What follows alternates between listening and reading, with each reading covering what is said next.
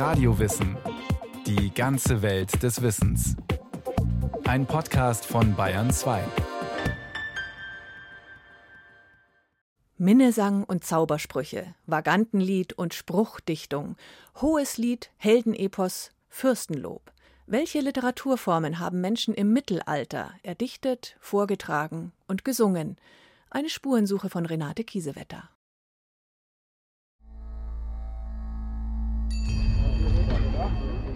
Das sechste Jahrhundert nach Christus. Nur die wenigsten Menschen können zu jener Zeit lesen und schreiben. Ihr Alltag wird bestimmt von Viehzucht und Ackerbau, von Tauschhandel und Jagd. Geschichten, Erzählungen, aber auch Gedichte und Verse, wie wir sie heute nennen würden, werden allein mündlich weitergegeben. Ehrfürchtig gesprochene oder gesungene Worte in Opferversen, Orakel und Zaubersprüchen, wie Hokuspokus, Simsalabim etwa oder das Abracadabra. Erwähnt wird die Formel zum ersten Mal um 200 nach Christus und bei einem gewissen Quintus Serenus Samonicus und er rät gegen Malaria das Schwindeschema der Zauberformel in einem Amulett bei sich zu tragen. Schwindeschema bedeutet, man schreibt das Zauberwort so auf, dass man immer wieder einen Buchstaben weglässt. Und so wie das Wort schwindet, soll in ähnlicher Weise auch die Krankheit schwinden. Beate Kellner ist Professorin für Medievistik an der Universität München und forscht über Geschichte, Kunst und Literatur im europäischen Mittelalter. Sie betont, in den Zaubersprüchen des Frühmittelalters, die mit Reim, mit Assonanz, mit Alliteration spielen, bitten Menschen immer um Schutz in ihrem beschwerlichen Alltag. So sind etwa die Merseburger Zaubersprüche aus dem 9. Jahrhundert eine Art Pferdesegen. Fuhl in de Wurdan fuhr und sie Holzer. Du ward demo balderes Fulon sin Furs berinket. Fohl und Wodan ritten in das Gehölz. Da wurde dem Balders Fohlen sein Fuß verrenkt. Da besprach ihn Sintgund und Sunna, ihre Schwester. Da besprach ihn Fria und Wolla, ihre Schwester. Da besprach ihn Wodan, der es wohl verstand. Wie Beinverrenkung, so Blutverrenkung, so Gliederverrenkung. Bein zu Bein, Blut zu Blut, Glied zu Gliedern, wie geleimt sollen sie sein. Die germanischen Gottheiten Fohl und Wodan würden es schon richten, so glaubte man. Dr. Alexander Rudolph vom Lehrstuhl für Mediavistik an der Universität München.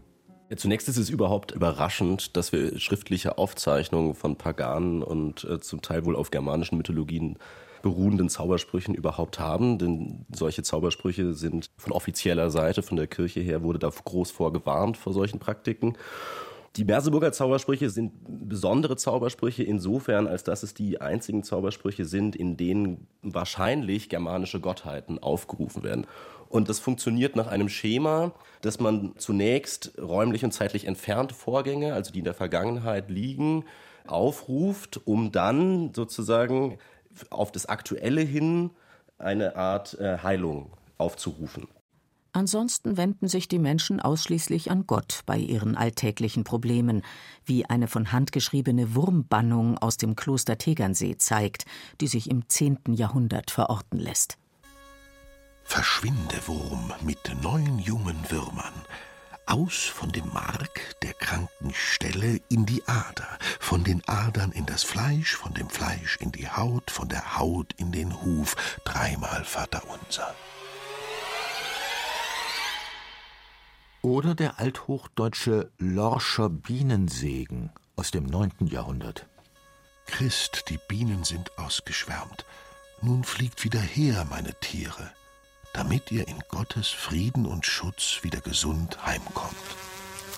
Beide Texte, Bienensegen und Wurmbannung, zeugen von einer christlich-monotheistisch geprägten Glaubenswelt der Menschen im frühen Mittelalter, also der Zeit vom 6. bis zum 11. Jahrhundert. Literarische Spuren hinterlassen auch die Kämpfe der spätantiken Völkerwanderungsbewegungen, wie in der berühmten Hunnenschlachtsage um König Attila der Nibelungensage aus Burgund oder der Dietrichsage. Aus diesem Themen- und Sagenkreis stammt auch das anonyme Hildebrandlied aus dem frühen 9. Jahrhundert.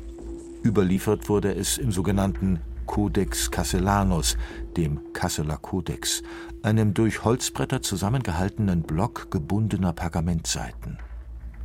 68 Verse entzifferten die Literaturwissenschaftler. Ich hörte glaubwürdig berichten, dass zwei Krieger, Hildebrand und Hadubrand, allein zwischen ihren beiden Heeren aufeinander stießen. Zwei Leute von gleichem Blut, Vater und Sohn, rückten da ihre Rüstung zurecht. Tragischer Ausgang. Der Sohn verhöhnt den Vater als Feigling. So muss gemäß germanischem Kampfethos der Vater den Sohn töten. Eine ganze Sammlung germanischer Heldenlieder, die allerdings nicht überliefert ist, lässt Karl I., genannt Karl der Große, anlegen. Der erste Kaiser des Frankenreiches fördert an seinem Hof berühmte Gelehrte wie Alcuin, Paulus Diaconus und Rabanus Maurus. Sie beraten ihn auch bei seiner breit angelegten Bildungsreform.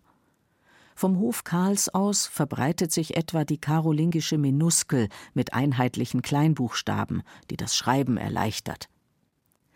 Mönche in den vielen neu gegründeten Klöstern und Bistümern schreiben nun antike Handschriften ab und erhalten sie so der Nachwelt. Die hoch angesehenen Klosterbrüder kümmern sich auch um die Ausbildung der Laien. 813 verfügt Karl, dass jeder Mann seine Kinder zum Lesen und Schreiben lernen in ein Kloster schicken solle. Diese Bildungsreform sorgt dafür, dass sich das Althochdeutsche, Pfeiler unserer heutigen Sprache, weiterentwickelt, wenngleich das Mittellateinische, eine Anpassung an das antike Latein, in den Klöstern noch lange die vorherrschende Sprache bleibt. Als sinnbildliches Gotteslob verfasst um 870 der elsässische Mönch Ottfried von Weißenburg in 7000 Langzeilen das Evangelienbuch. Professorin Beate Kellner das ist eines der wichtigsten Werke der althochdeutschen Literatur.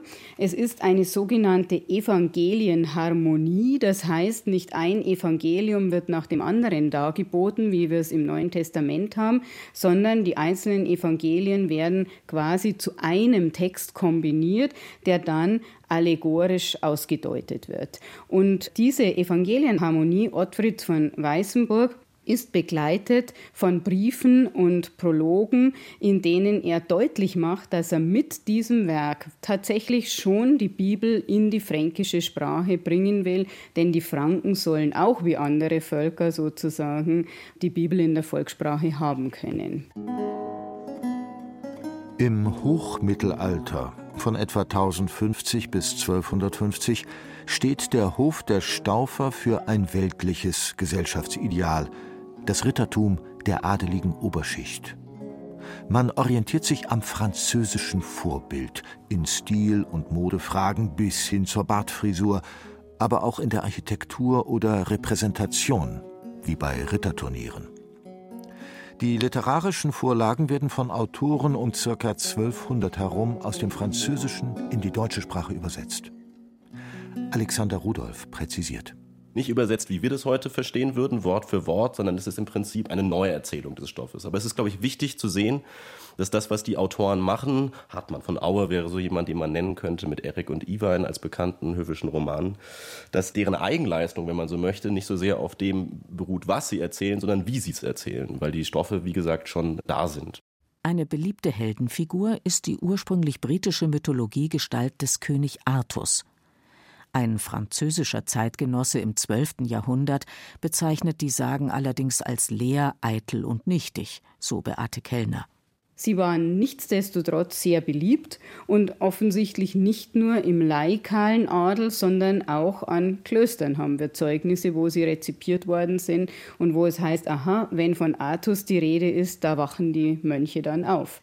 Es ist also allerorten populär, wenn Artus, die Ritter Iwein, Erik, Lancelot, Gawain und Galahad zur Tafelrunde an seinen Hof Camelot ruft und die Ritter sich dann wagemutig auf zu neuen Abenteuern begeben oder den heiligen Gral suchen, diese Schale, dieses geheimnisvolle Sinnbild, ewige Lebenskraft versprechend. Im Wesentlichen geht es in den Romanen darum, dass es eine Störung der höfischen Ordnung gibt und dann nicht Artus selbst, sondern ein Ritter, sei es Erek, sei es Iwein, sei es ein anderer berühmter Ritter, ausziehen muss, um diese Störung, die ganz verschieden sein kann, zum Beispiel im Erek werden Damen von einem Zwerg mit einer Geißel äh, geschlagen. Also diese Störung der Ordnung wieder auszugleichen und die Ehre des Hofes äh, wiederherzustellen und dabei, wie es bei Erek und Iwein ist, vielleicht auch, wenn man Glück hat, sein persönliches Glück zu finden. In diese Epik webt sich dann oftmals eine gewisse Kreuzfahrerromantik aus den historischen Kreuzzügen des 11. bis 13. Jahrhunderts. Über 80 Handschriften zeigen, Wolfram von Eschenbachs Parzival wurde im Hochmittelalter am häufigsten gelesen und vorgelesen. In 25.000 Reimpaaren lässt Wolfram von Eschenbach seine Hauptfiguren Abenteuer und innere Konflikte durchleben. Parzifal ist dazu bestimmt, die Gralsgesellschaft zu erlösen, Gavan dazu bestimmt, die Krise der Artusgesellschaft zu bereinigen. Und hier zeigt sich bei Wolfram ganz besonders die Reflexion höfischer Werte und Normen. Das sogenannte Trüve-Konzept etwa, der Wert der Treue, der Bindung, der Verlässlichkeit wird eine solche höfische Norm. Was wäre aber das Mittelalter ohne Minnesang, die gesungene Liebeslyrik, die über mehrere Generationen hinweg den verehrten Damen gewidmet war? Auch gekrönte Häupter beteiligen sich daran, etwa der Staufer Friedrich II. Hauptsächlich orientiert man sich an französischer Troubadour-Lyrik. Und das Konzept ist ziemlich paradox. Alexander Rudolph es gibt einen Sänger, der in Ich-Position spricht, der eine Dame liebt. Beide sind Mitglieder der höfischen Gesellschaft. Und der Grund für diese Liebe ist die Tatsache, dass die Dame alle höfischen Werte in vollkommener Weise repräsentiert. Sie ist also sozusagen die beste und die schönste, gekennzeichnet durch Vollkommenheit, dadurch aber auch durch Unerreichbarkeit, durch Unnahbarkeit und dies verunmöglicht gleichzeitig, dass die Liebe überhaupt zustande kommt. Das heißt, die Gründe der Liebe begründen das Scheitern der Liebe. Irrwil mine klichen Augenblicke, rührend mich allhe, die liebreizenden Blicke ihrer Augen treffen mich, so oft ich sie sehe, ganz hier in mein Herz. Ich trage im Herzen Kummer ihretwegen, die ich nicht aufgeben kann, bei der ich herzlich gern heimlich wäre, die Nacht wie auch den hellen Tag. Aber das kann nun einmal nicht sein. Meine liebe Herrin will es nicht. Und genau diese Liebe, die nicht sein darf und kann, wird über mehrere Generationen hinweg besungen, immer wieder variiert, neu formuliert, beklagt, wie hier im Gedicht Hohe Minne von Walter von der Vogelweide. Wie Beate Kellner im Jahr 2018 in ihrem Buch Spiel der Liebe im Minnesang analysiert, findet sich in diesem sprachlich stark ritualisierten Rahmen eine große Bandbreite von Fantasien, Bildern von Rache, von Drohungen, Begehrlichkeiten, einem Wechselspiel von Liebe und Krieg, von Unsicherheiten und übergroßer Selbstbezogenheit. Einer der bis heute legendärsten Minnesänger ist Walter von der Vogelweide. Seine Bedeutung liegt in der Breite seines Övres, die sich dann wieder in der Breite der Überlieferung spiegelt, in der Vielschichtigkeit auch. Es gibt Frauenlieder, es gibt Dialoglieder, es gibt ein Tagelied, also verschiedene Gattungen auch. Und da ist das bekannteste Frauenlied ja das Lindenlied, in dem eine Frau recht freimütig von ihrer Liebe erzählt, und zwar in diesem Falle tatsächlich von einer erfüllten Liebe, die sie eben auf der Heide, da unser zweier Bette war, sozusagen genossen hätte. Man muss allerdings bedenken, wenn hier ein Lied einer Frau in den Mund gelegt ist, dann ist es wiederum eine männliche Perspektive. Die Frau handelt so und sagt das, was ihr ein Mann in den Mund legt. Neben der höfischen Versepik und dem Minnesang existieren auch weiterhin Heldendichtungen wie das Nibelungenlied nach der Sage von Siegfried dem Drachentöter und der Burgunderkönigin Kriemhild. Das Lied basiert nicht auf französischen Vorlagen, sondern auf einer alten Sagengeschichte aus dem bayerisch-österreichischen Raum. erfährt aber auch viele neue Variationen. Und dann gibt es noch die sogenannte Vagantendichtung. Vaganten werden im Hochmittelalter ehemalige Klosterschüler genannt, die der Askese und der strengen geistlichen Führung ein unabhängiges Wanderleben vorziehen, maßloses Essen und Zechen sowie irdische Liebe inklusive. Mittellateinische Hymnenverse der Benedikt-Beurer Handschriftensammlung Carmina Burana aus dem 11. und 12. Jahrhundert schildern diese freizügige Lebensform in der vaganten Beichte des Archipoeta. Bin ich Narr dem Flusse gleich, den kein Wehr darf stauen, der sich immer neu sein Bett hinwühlt durch die Auen, wie der Vogel durch die Luft streif ich durch die Lande. Im Spätmittelalter von etwa 1250 bis 1500 werden die einzelnen gesellschaftlichen Schichten und Gruppierungen differenzierter. Der Geistlichkeit stehen nun ritterliche Lehnsherren gegenüber, Bauern und, ganz neu, Bürger in den aufblühenden Städten. Immer mehr Menschen lernen lesen und schreiben. Zwar ist das Lateinische nach wie vor Gelehrtensprache, aber das Mittelhochdeutsche verbreitet sich weiter. Die christlich-katholische Glaubenslehre mit Sündenfall und jüngstem Gericht durchdringt den Alltag der ganzen Bevölkerung, die etwa Mitte des 14. Jahrhunderts auch schwer geprüft wird von der grassierenden Pest. Ihr fallen in Europa etwa 25 Millionen Menschen, ein Drittel der damaligen Bevölkerung, zum Opfer. Da kommt die Mutter Maria als gütige Helferin der sündigen und verängstigten Menschen gerade recht. Diese Bewegung von den Feinen zu den Frommen erzeugt auch eine Vielzahl moralisch frömmelnder Literatur auf Althochdeutsch. Predigtliteratur, Heiligenviten, Mystik, geistliche Spiele. Aus der Liturgie des Osterfestes heraus entwickeln sich die österlichen Theaterspiele von der Kirche hinaus auf den Vorplatz. Aber nicht mit Zuschauerraum und Bühne, wie wir das heute kennen. Beate Kellner. Es werden Parallelszenen gespielt. Die Schauspieler bewegen sich in unterschiedlichen Räumen. Teilweise sind die Zuschauer involviert in Massenszenen, was dann auch sozusagen den Vorwurf der Verweltlichung dieser geistlichen Spieltradition eingetragen hat. Und wir haben Dirigierrollen, wo es Regieanweisungen und dergleichen gibt. Und es gibt auch noch nicht so diese gefestigte Vorstellung, ich spiele als Schauspieler eine Rolle, sondern man kann sehr leicht aus der Rolle kippen. Nehmen wir das Passionsspiel, dann muss die Rolle des Judas besetzt werden. Keiner wollte den Judas spielen, weil man sich eben nicht mit dem Verräter identifizieren wollte.